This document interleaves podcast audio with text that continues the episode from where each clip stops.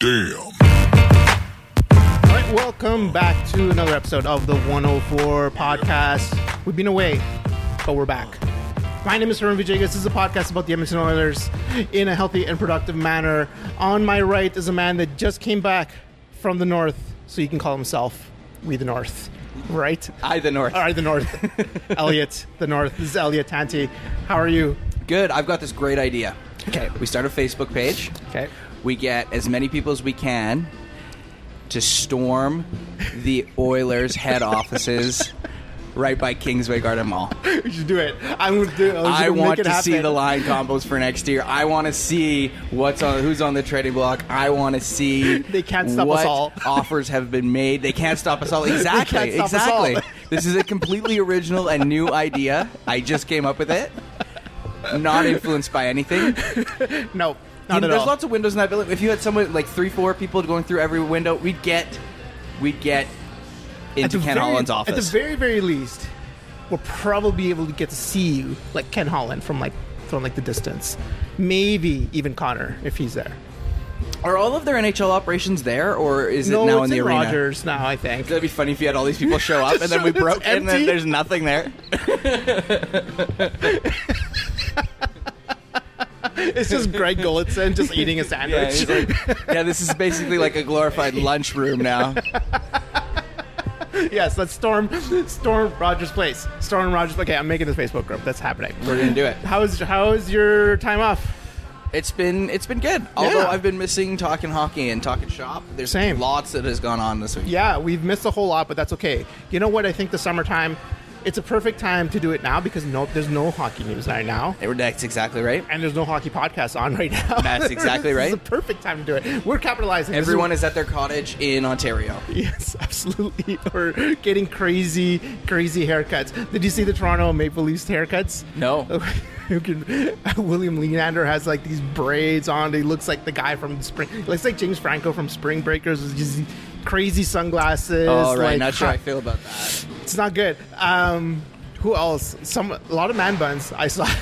A lot of man buns. I saw this this summer. So it's like it's Try- You can trust NHL players to be like three years behind the times Yeah. in terms of style. totally hot hot boy summer is is upon us in hockey land. Um, let's get into it. We have a lot to talk about today. Yes. Yeah, and we're not going to do a big topic because this is the pretty much just news and notes. We are running through the off season up until this point. Let's go. Now we're going to turn it over to our resident draft expert. Dun, dun, dun. Herman. Yes. Run us through Hello. the Edmonton Oilers draft. Oh, No big deals. No big deals. No big deals. We thought maybe the, maybe. the first round was available. Maybe it mm-hmm. wasn't. I don't think it was. You know, and and I think that there was so much else going on in the hockey world, particularly around Toronto.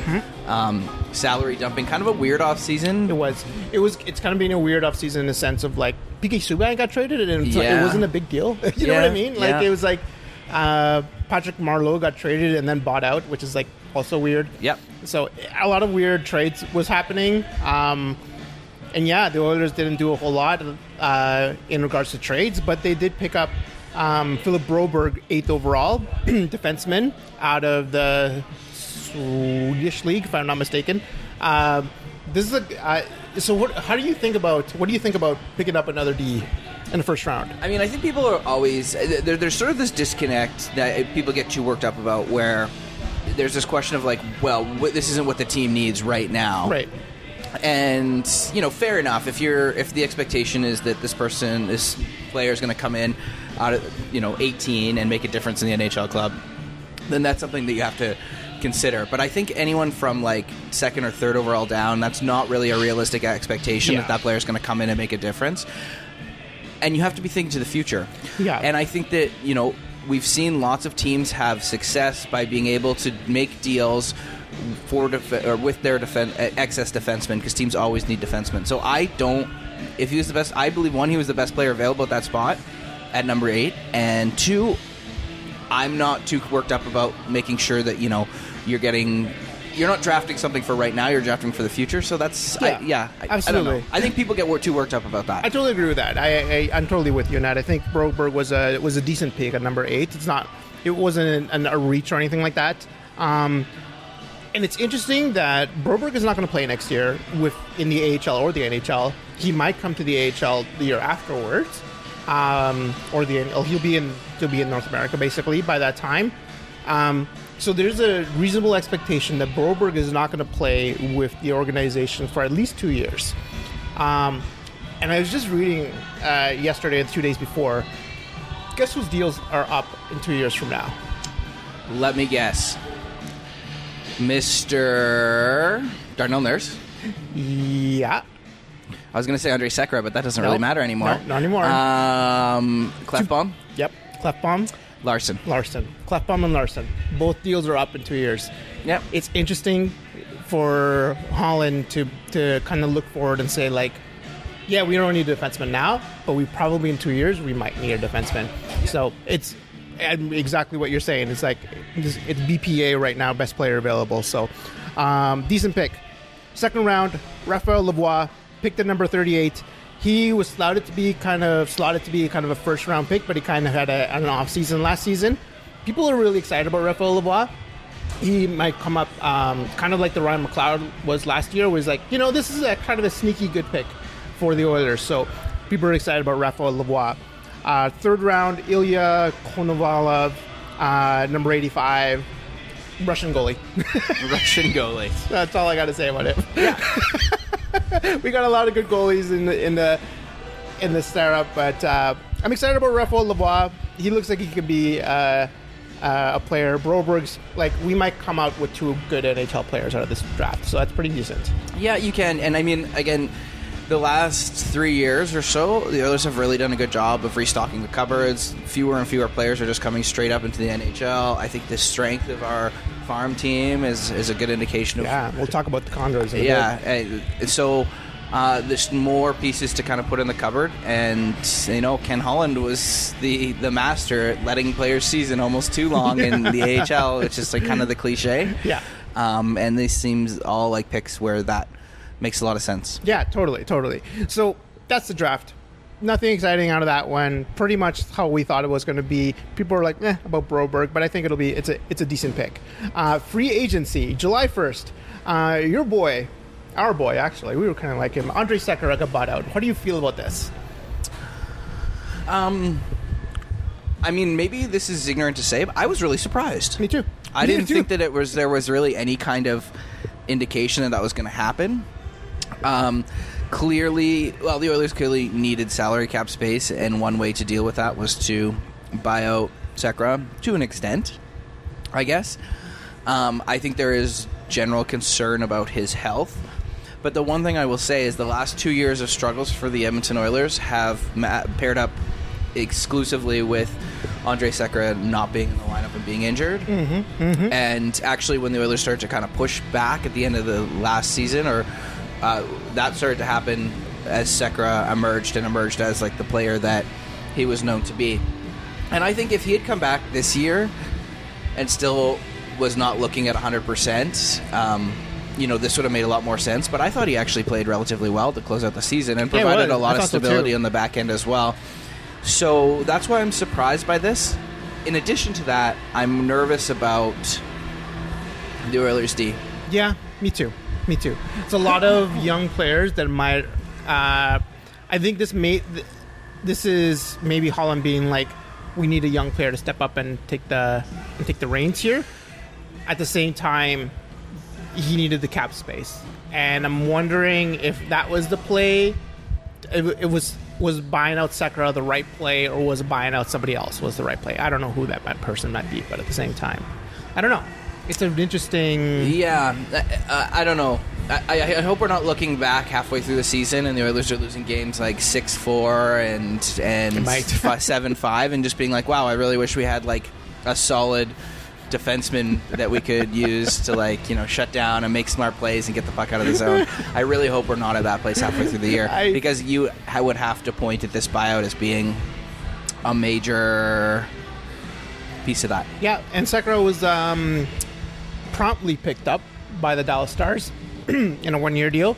So I don't know. I he could I mean, be there could be other sides to this too. Maybe Yeah. Sekera would decide he wanted to change as well. Maybe there'd been some, you know, uh, other stuff going on. I, I don't really know, but I just I do I do worry about this because the back end it was pretty soft with him in the lineup. So the expectation has to be, uh, uh, you know, you've got Klefbom that needs to take another step. You've got Nurse Right. that needs to take another step. You need Right. Larsson that need to get back to his game. And additionally, if any one of those three or four defensemen, Russell included, you know, goes down with an injury, Mm-hmm. where's the depth? Yep. I totally agree. I'm 100% with you there. I'm I- really. This is the one move I'm not really. I don't love. Yeah, I, I'm with you. Here's the move that I don't love. it's adding Mike Smith to a one-year deal. It's not bad. I'm not like I'm not gonna melt down over this, but I have made fun of the Flames for the last two years for. You know, making Mike Smith their number one. I, a goalie, I knew that I was like, they're not. He's not that good. Uh, so this is, I think, this is karma for me. the Yeah, Oilers pick absolutely. up pick up as Mike Smith um, in a really weird deal too. It was a it was a two million one year one year deal. Uh, a lot of performance bonuses. So if he plays 20 games, he gets 125. He plays 25, gets another 125. All the way up to 45 games played, he, he, can pick up 250 um, thousand dollars. Uh, if he makes the playoffs, if they make the playoffs, he gets another 750. So he has a potential bonuses of a, a 1.75 million dollars. He he could gain an extra 1.75 million dollars if he hits all these bonuses above his two million. It's And a full no trade clause. full no trade clause. This is a Chiarelli special. Just boom. Yeah, weird. Um, I don't know. I think this de- deal is really, really low risk. It is a low risk deal. A one year deal. I mean, One year deal. It's Yeah. and I think it's a good indication of where the team is at with Koskinen, especially the way that Koskinen finished the season. I think Smith probably enters into the fold as a backup, a strong backup. There's going to be a Yeah. competition for the starting job, I guess, and that's you know theoretically one that he could win. Although I still am holding out some hope that Koskinen can play, uh, you know, with some solid defense in front of him, turn out to be a, a- a decent NHL goaltender. yeah, and that's the thing that I'm worried about is like our defense and goalies right now. I'm just like, uh, I don't know. yeah. No, it's it. There, there's some real concern there. Um, but I, yeah, I don't hate this. I, I, I mean, I'm not. I don't think Mike Smith's the answer by any means. But Yeah. I am always one for giving guys an opportunity on one-year deals at decent salaries and letting them take the shot. I'd rather that than, frankly, what we did with Koskinen, which was a long-term deal yeah, no, I agree with that. that on someone that's you know an unproven commodity. So, and all things considered, if this is a total bust and Mike Smith is you know a bad backup goalie, he's gone at the end of the year anyway. That is true. That is true. Um, or they could just trade him midway through the season and get Well, a draft if pick he out allows. of it. That's true. Forgot about no trade clause. Forgot about that. Oh God. Um, does Koskinen have a no trade clause? Probably, I have no idea. Yeah. Crazy. Anyways, um, yeah, I don't know about Mike Smith yet, but if it's a backup, he could be fine. He actually played really well in the in the playoffs. Uh, it wasn't Mike Smith's fault that the Calgary Flames lost uh, in five games. I think he probably was the best player on that ice. Uh, so yeah, oh, that's, totally. That's the thing. and thing. remember we talked about this last year. There was sort of, I think it was an athletic article that we were riffing off of, where there was sort of two options, where you had like a glorified one number Mm-hmm. one that was getting five point five, and then you had like a backup goalie at one point Yeah, or something yeah, like yeah, that. And then the other option was having like a one A one B, where you had a one A making three point five and a one B making two point five. That's essentially what Koskinen and, and Mike Smith are. They're in that they're in that ulterior model. Totally. Not maybe the most consistent thing, but I think the NHL is moving towards a two goalie system, and that's a whole other conversation to have. yeah, I think so too. Um, but you know, it's not out of the realm of what other teams are doing or what the Oilers can afford down the road anyway. Yeah, no, I totally agree. I totally agree. Um, coming back to, to the fold, Alex Chiasson. What do you think about Alex Chiasson coming back to us? Um, I think he kind of, I think Holland kind of ran out of options and just was like, well, we have Chiasson. Chiasson played well for us last year. Maybe sign him. Two year, two years, two point one five per season for two years. I mean, one of the things that I I think we've seen uh, about star players in the NHL, um, whether it be Sidney Crosby, Alexander Ovechkin, now Connor McDavid, is that it's not necessarily a guarantee that they're going to work with every single person that you stick them with.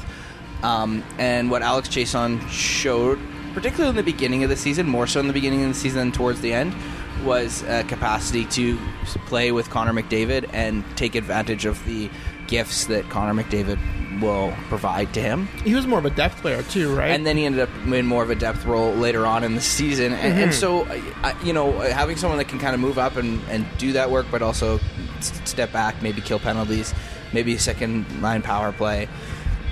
I don't hate it, especially when there was really, like you said, not a It's lot not a going lot. on. Not a whole lot. Like Holland, I think missed a lot of. Um, I think maybe things he wanted to like. He, I think he was really going after Brett Connolly, and he signed with Florida. Um, and yeah, it, there was a lot of things where just didn't have the money, right? He didn't have the money or the space or the, or maybe didn't want to sign. Chiasson was a proven commodity, um, and that I, you know, 22 goals. That was a career high for him. Don't know if he's going to hit 22 goals again.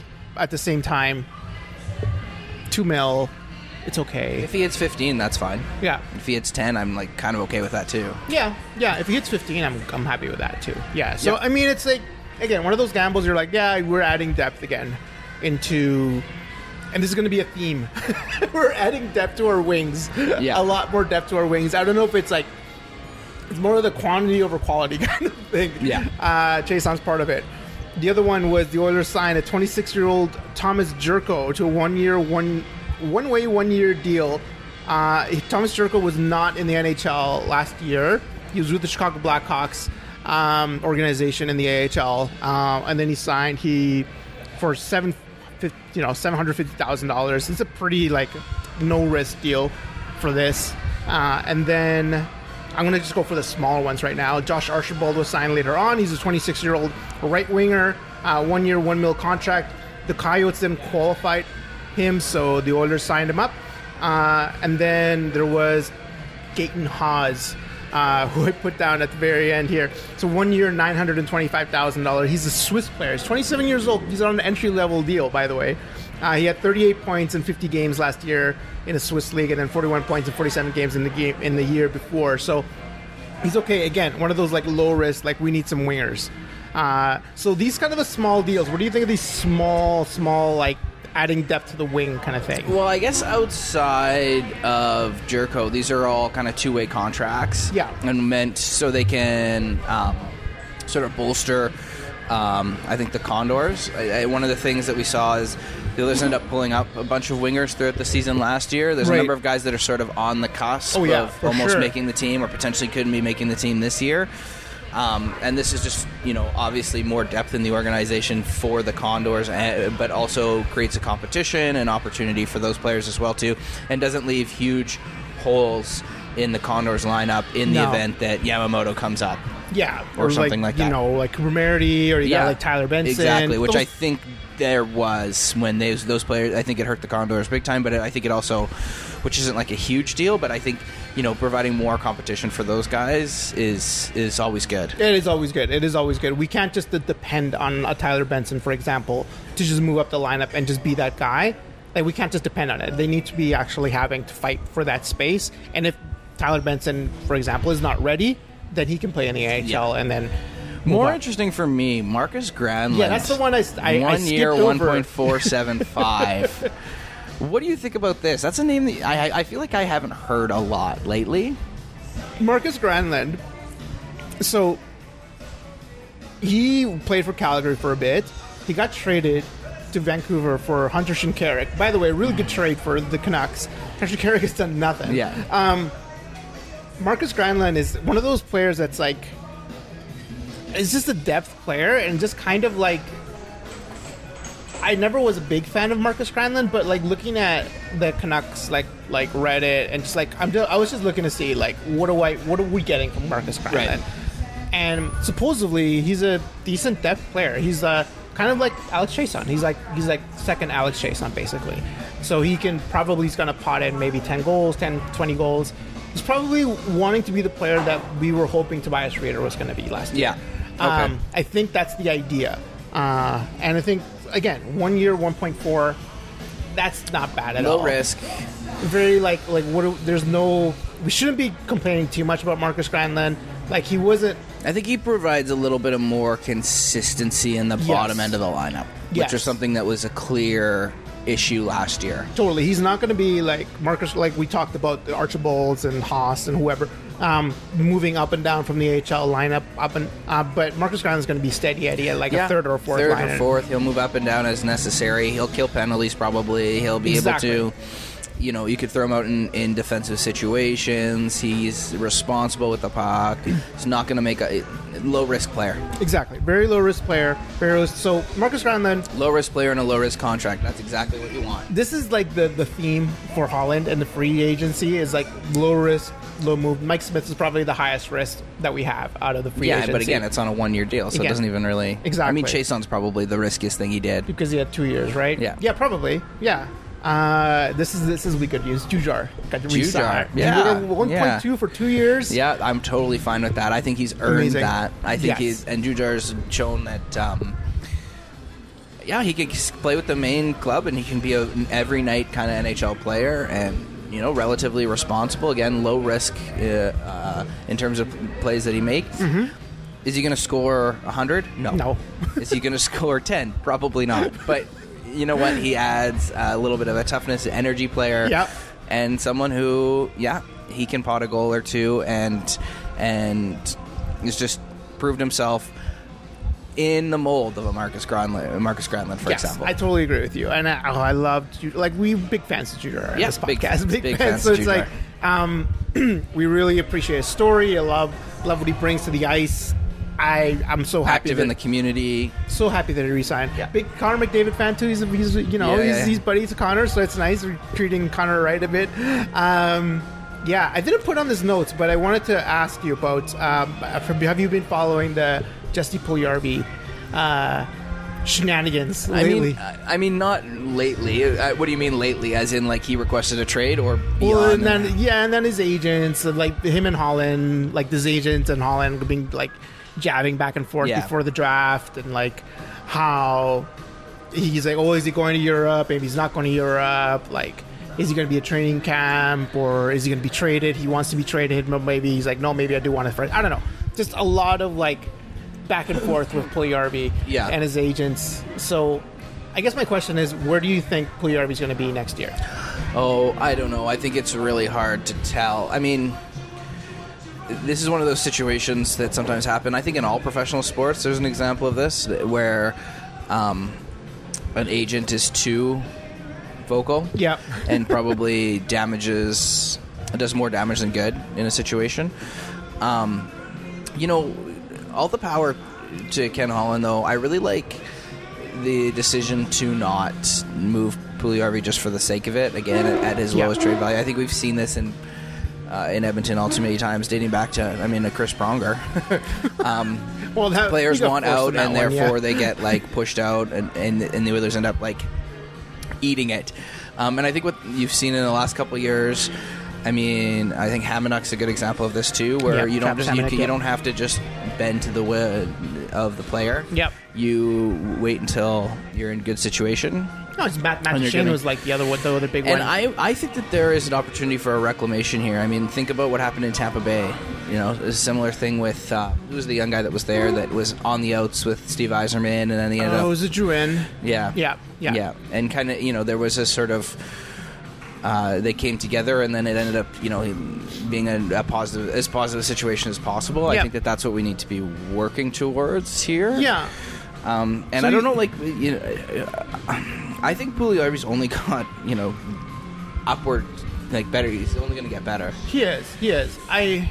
And it's interesting because he says, you know, he wants a fresh start, and everyone's kind of pointing to being like, yeah, we, we have a new GM, we have a new coach, we have two new assistant coaches, which I haven't put down there, but um, we're like our lineup is kind of revamped. Oh, and it's totally different. Yeah, you should. I'll show you I what mean, the the lineup's going to look like. like, basically the same. But other than that, like, you've got. and then every so like I everyone's kind of like this is the fresh start for you, Puljujärvi. Yeah. Like there is an opportunity there's on the wings to for you to like thrive. You know, you just need to put in the work too. Like it is one of those situations for Puljujärvi. Like I do feel sorry for him because he is like, I you know when you work. You're in a you're in a workplace for a long period of time, and you're like, I just want to leave. I don't care who. If we have a new boss, we have new employees. I don't care. I just want to leave, right? And I think that's where he's in this situation. He's probably just sees the Oilers colors, and it's just like, I, I can't do it anymore. So, and that's where I feel like he is in that place now. That's my guess because it's like, yeah, we have all these changes, but like, yeah, but it's still, I'm still wearing the orange and blue, right? Yeah. So, yeah, I don't know. I don't know. It's tough for Puljujärvi. So, I also think this is a real opportunity uh, for um, the captain of the team Yeah, to Connor, yeah. sort of intercede in this point too. And I, you know, there were some rumors or, and you know, most of that's usually bullshit around like, oh, Puljujärvi isn't really liked in the room, or he's like he's struggling to get around Yeah. with people, and, and you, you never really know. But I think you know, either a young player or an older player.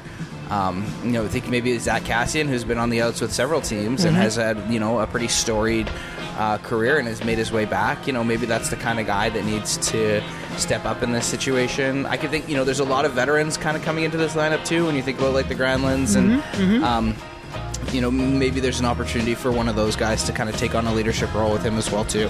yeah, if he wants to come back, obviously. Yeah, I would. I, I'm very curious as to how Holland manages this, and I'm very curious. I mean, there's people like even when things are hard in workplaces, there's people who's, your leaders need to show up, and this is this is you know the leaders can't just show up on the scoreboard. Sometimes they have to show up in other ways too. Absolutely. I totally agree. Okay, we're to take a break, and then we're to talk about the biggest trade that uh, we've had in the last year or so.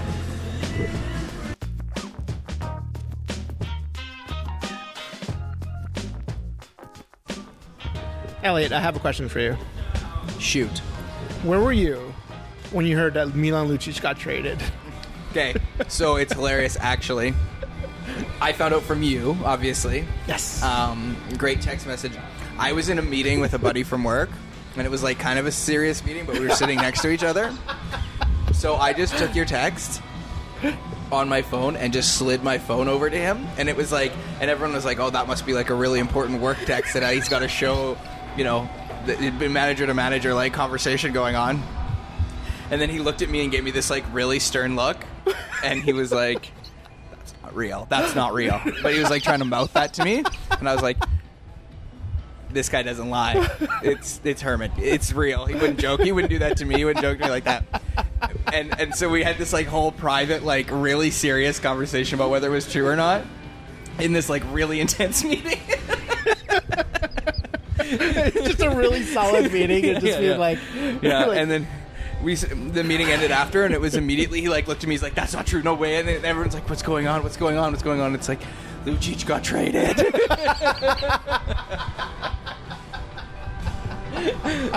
the looks on our coworkers' faces. Oh, No. amazing! That's exactly what happened to me when when when uh, Hall got traded because I was like, I was in a meeting. It was like the last. I was I was working in a school, so it was like the last meeting where we're talking about like. Like the like, like the students' education and like where they're going next and who should we do this? Well, it was a really serious meeting, and then someone's like Taylor Hall got traded. I'm like, no, No. and they're like, it's it's for this, and they're like, no, and then we just everybody like the meeting stopped. Stop. Yeah. Oh, this is how important hockey is in Edmonton. Yeah. Uh, so Milan Lucic got traded um, maybe a couple weeks ago or something like that. A week ago, maybe, uh, for James Neal. Probably, I would say, like the second best, like opportunity that that Holland would have had for trading Lucic. I, I would say. Yeah. People have been kind of hinting at this for a while, right? Yeah, yeah, it's been on the airs. Like we've been talking about this. Like I've heard it from Friedman before the season even ended about That how James Neal would be a really make a lot of sense. James Neal or it was like Loui Eriksson. Like we knew that. I feel that that the trade wins about Lucic being traded was a, po- a real possibility. Yeah. yeah, Yeah. We did, didn't know for who, we right? And I think uh, one of the things that was always holding back these rumors from being taken more seriously or being more talked about was that both of those deals were interdivisional, Yeah. and that's not something that you see very often. Yeah, absolutely. Until apparently this summer now, like I look at Toronto, you know, Ottawa, like- and stuff. Well, but- even just and- Edmonton, Calgary. We're and just, now we're just, we're just trading players. Yeah, so that was a bit um, surprising as well too. I get the impression you're quite happy with this. Yes, I'm very happy with this. How could you not be happy with this? okay, well, you can tell me in a bit. I think that Calgary um, was humming and hawing over this deal. Uh, what I heard was they were humming and hawing over this deal for about a week. Uh, they probably looked at um, I was reading a bit more about this. They, they looked at what St. Louis did in the playoffs. They looked at what San Jose did in the playoffs and Vegas uh, specifically. They were going after Ryan Reaves in uh, in the offseason or trying to trade for him or something like that. Um, because they saw what Ryan Reaves did with Vegas, meaning that he was this physical person. He like kind of was, was Got under the skin of the opponent. he was a cannonball. Um, and they thought they like Calgary obviously lost in the playoffs for five games against Colorado. They thought they were outplayed, out physical. Um, so that obviously kind of affected the way that they were thinking. And uh, was like humming and hawing over should we trade for Lucic? And then I, I don't know what kind of triggered it, but they were just like, okay, let's do this. Let's make this happen. Well, I think when options start to dry up, that's what happens in NHL quite often. Is as things start to disappear, then there be, the urgency to do something um, heightens, and then there's more of an opportunity. yeah. Um, you know, I really like the deal for the Edmonton Oilers, and I and, and now the more that I think about it, and the more I've actually got some family in Calgary that we were talking about it, and we're actually pretty excited too for that exact reason, which I was kind of surprised Me about. too. I'm very surprised about that. Um, so I am disappointed, and I think it's part of a larger conversation around Lucic's time here, and we don't have to go too deep into it because we've spent a lot We've of talked time a lot about talking about, Lucic, it. yep. Um, but you know, as an Oilers fan and someone who tries to stay as positive as possible, it, it's disappointing because I, I really wish it had gone better here. Absolutely. I and really I wonder hope if that the too. Oilers had maybe made of the three years he was here, maybe two years they'd made the playoffs and not just one. Um, the Lucic in the playoffs might have been enough to sort of make people feel a little bit better and maybe things could have been a little bit more positive here. Mm-hmm. Well, that's not the case and it was really toxic towards the end obviously, which is something that you know, I I hope to as we continue to move forward, we'll continue to push off against that stuff because obviously this is the kind of stuff that hurts the team. I'm glad that they managed a decent player out of this in James Neal. Yeah, and I think that's James Neal last year had a terrible season. Yeah. Um, he only scored seven goals or five goals, something like that. Um, not the James Neal that that people are used to seeing. Not the James Neal that, that Calgary Flames bought a lot of money for, paid a lot of money for um, last year. Uh, James Neal was a person that was supposed to play in the front top line, and Calgary couldn't see it with that with him, and unfortunately, he what Calgary did with Neal was something that I wish would have was done more with Lucic in the sense of like they just if they couldn't find a place for him, they just didn't play him. Yeah. And I don't think Lucic got a lot of opportunity to play, a lot, a lot of opportunity to go where he needed to go, which is, I mean, you know, it depends on how you see it. It could be good or bad.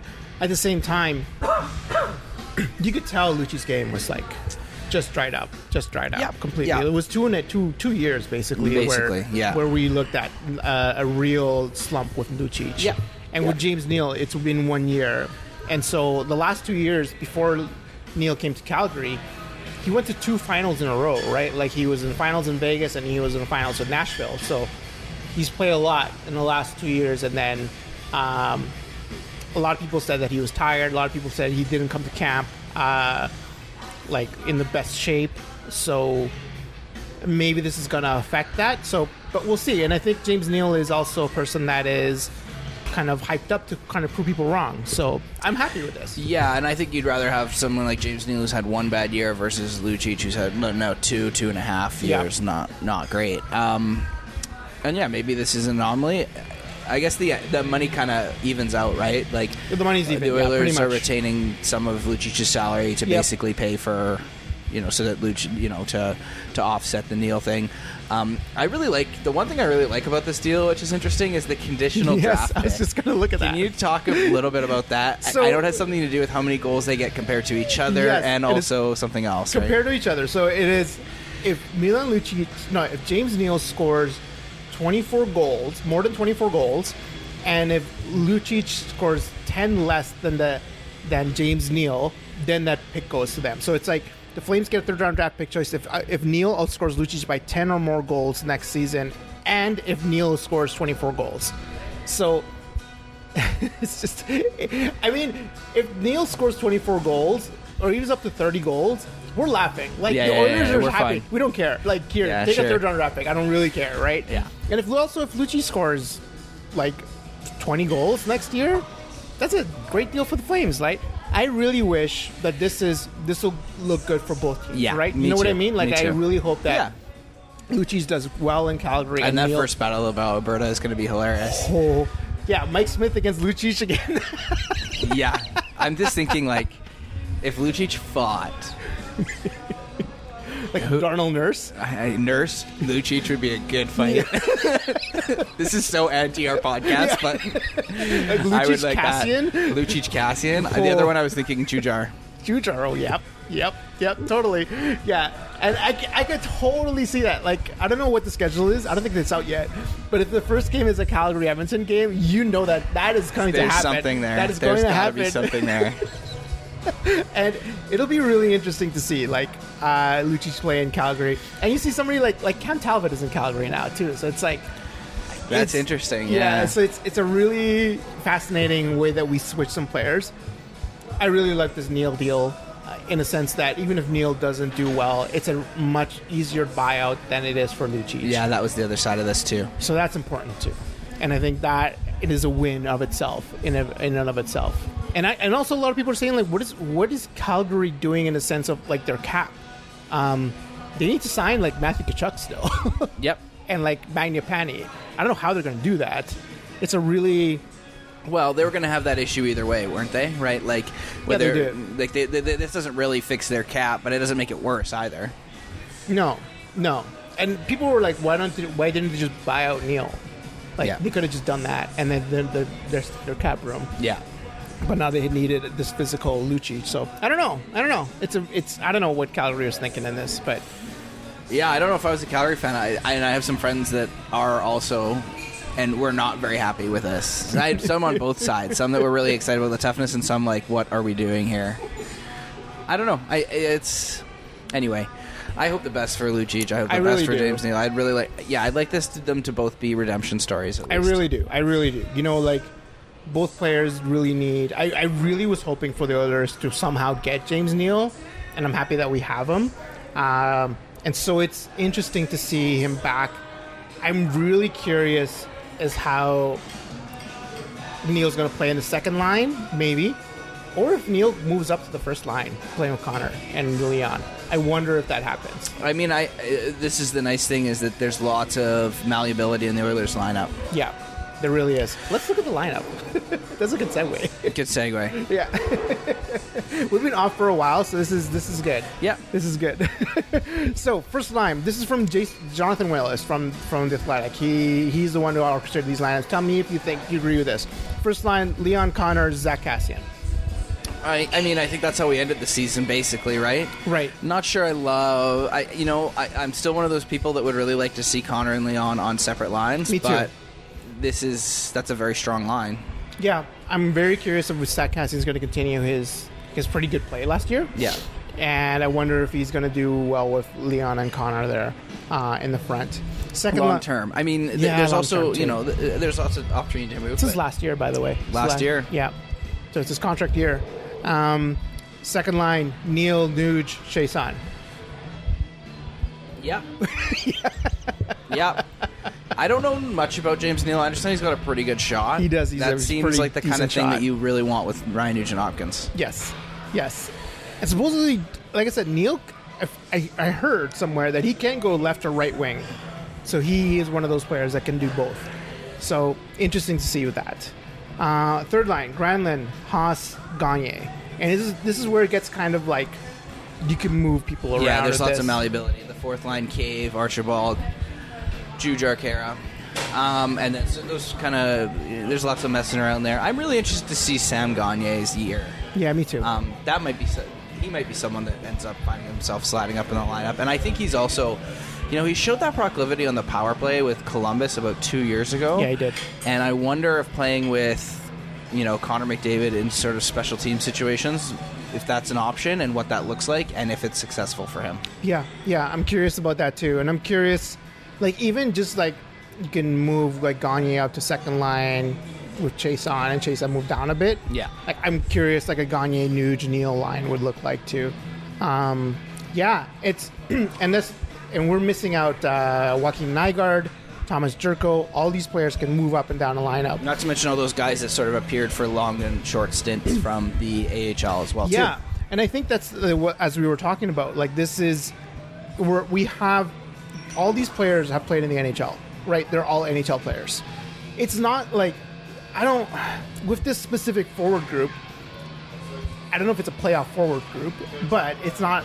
It's not like we're playing, like I said, like Cooper Marody or Tyler Benson, like desperately, or, or Yamamoto. No, there certainly is a group of players here that can play NHL hockey and have for a while. And the only real like questions around that start to occur in the fourth line, which is kind of what you need anyway. exactly, exactly. I think it gives Dave Tippett a lot of options to play with Yeah. on in terms of both either balancing lines or overpowering on one line. Um, you know, I always thought it would be interesting to see. Th- There's enough depth now where you could actually see in a one, one goal game, Nuge, McDavid, and Draisaitl playing together, and there's still like the form. You know, there's still like a second line that's available. You've got a bunch of depth on uh, at That's what I would center. love to see. Gagne can switch out and play center if need be. Um, there's lots of opportunities for in-game changes and also game-to-game changes Yeah. based on lineups and things like that. And I think one of the struggles we had is when we ran into injuries last year, the flexibility of the lineups really w- did not show because of how weak we were on the wings. Yeah, no, in I terms of totally like see that. actual NHL players. So, Yeah. you know, this is barring an injury, but I think right now to start the season, it's pretty good shape. What do you think about the defense? defense is the place where I'm really worried, in a sense of, okay, so Oscar Klefbom, Adam Larsson, that's your number one. Obviously, that's we've been playing that pairing for a long time. They now. play. They play well together. Larsson taking a step back the last year, two years. Last the year previous to last, much more so than last year. Right. But still, probably isn't exactly where he wants to be. Um, it'll be interesting with the new coaching staff how that impacts his game. I think it will be ultimately positive. I think so too. I really agree with that. Um, second pairing: Darnell Nurse, Kris Russell. Again, this top four is like the same top four that we had last year. Yep. And it's not. Again, we knew that we know that this top four pretty well. We know this Yeah. top four pretty. We know what they can do. We know what their limitations are. We know what their strengths are. Um, there's nothing here that it's going to surprise us. I keep waiting for Darnell Nurse to take that next step to push for the top uh, top pairing. I wonder if this is not the year where maybe he's pushing Oscar Klefbom. I wonder that too. He had a great year last year. Yeah, really good. Um, pairing three is where it gets interesting. Matt Benning and Caleb Jones. Now this left defense is up for grabs. Yeah. Um, Caleb Jones being probably the front runner right now, but there's lots of opportunity there. yeah, absolutely. Uh, we talked about Joel Persson being part of it. Uh, Ethan Bear. I think he's a right shot, but um, when it comes to injuries, if we do get injuries, which we probably might, um, we probably might. let's be real. We- We're going to get some injuries. You will get some injuries. Um, or Connor McDavid's going to get suspended for three games. Repeat offender. Oh, six now. Oh my god! Imagine if like Milan Lucic causes a Connor McDavid Oh, injury. yeah, yeah, yeah, yeah, yeah. That would not. I was thinking about that too when we were talking about like, yeah. Connor would- McDavid goes and tries to fight Milan Lucic game one of the season. Oh no. Okay. Oh man, this gave me some nightmares. Okay. Uh, so pairing three is like the one where I'm, I'm a little concerned about. Uh, goalie depth again, Koskinen and Smith. We talked about that. I mean, it's like this D and goalie group. I'm just like it's the same as last year. We know exactly what happened last year with the D. It's like our forwards are are. I mean, Leon and Connor are going to do their thing. Nuji's going to do his thing. We might get some really good uh, seasons out of Gagne, for example. Maybe James Neal's going to pop off. Um, but I, this is it's worrying, right? It's our defense one. and our goaltending are going to be what makes it break it this year. Yeah. And again, you've got a new coaching group in there. You've got Dave Tippett, who is known for playing a bit, a bit more of a defensive style. Now, albeit that was because he was basically playing with table scraps when he was in. Um, uh, in Phoenix, Yeah. Um, but I, I think that there will be a real commitment to defensive hockey and a real um, commitment to working with these young defensemen to get them to go to the next level. Absolutely. I think you saw a little bit of that emerge under Ken Hitchcock. I think that only continues with Tippett. yeah, Um, and yeah. we'll see. yeah. I'm I'm very curious with Tippett what the, what he does with Smith. Uh, also with Neal, he's he played with Neal before. Um, and yeah, even like Josh Archibald was a as a Tippett. Uh, Olin played with Tippett before, so I'm I'm yeah, it's a it's a curiosity what Tippett's going to do. You know, a new coaches, that's your thing. You love your coaches. And I love my coaches. yeah, yeah. Can't wait till your like first coach press conference when after a game. Oh, yeah, I'm like, gonna see like how Dave Tippett handles the Edmonton media. Yeah. Actually, he's been pretty good thus far. yeah, thus far so good. Um, so yeah, and like looking at the Condors depth chart, uh, we were just looking at this before. Top lines: Benson, Marody, and Yamamoto. That's pretty decent, actually. Yep. pretty happy with that. You know, you could expect all of those players to maybe push for an NHL job. Yeah, yeah. Gambrella, who we've seen before. Yeah, this is like this NHL lineup doesn't even include Yamamoto. It doesn't have Puljujärvi in it. Yeah. It doesn't have. There's lots that could- you know. Patrick, or sorry, I keep kicking this thing. That's okay. Brad Malone, uh, who played pretty well when Yeah. uh, in his NHL stints last year as well too. There's lots of. Um, yeah, I'm curious what Ryan McLeod is going to do. Yeah. Like, I'm curious. Like, even in defense, like Kyle Brodziak's in the AHL, like the Yeah. center depth. Like, it's he can move in and out of the lineup as well. Um, like Lagesson, who who who's played well in, in defense before. Um, Samorukov, who is also a really good uh, defensive prospect.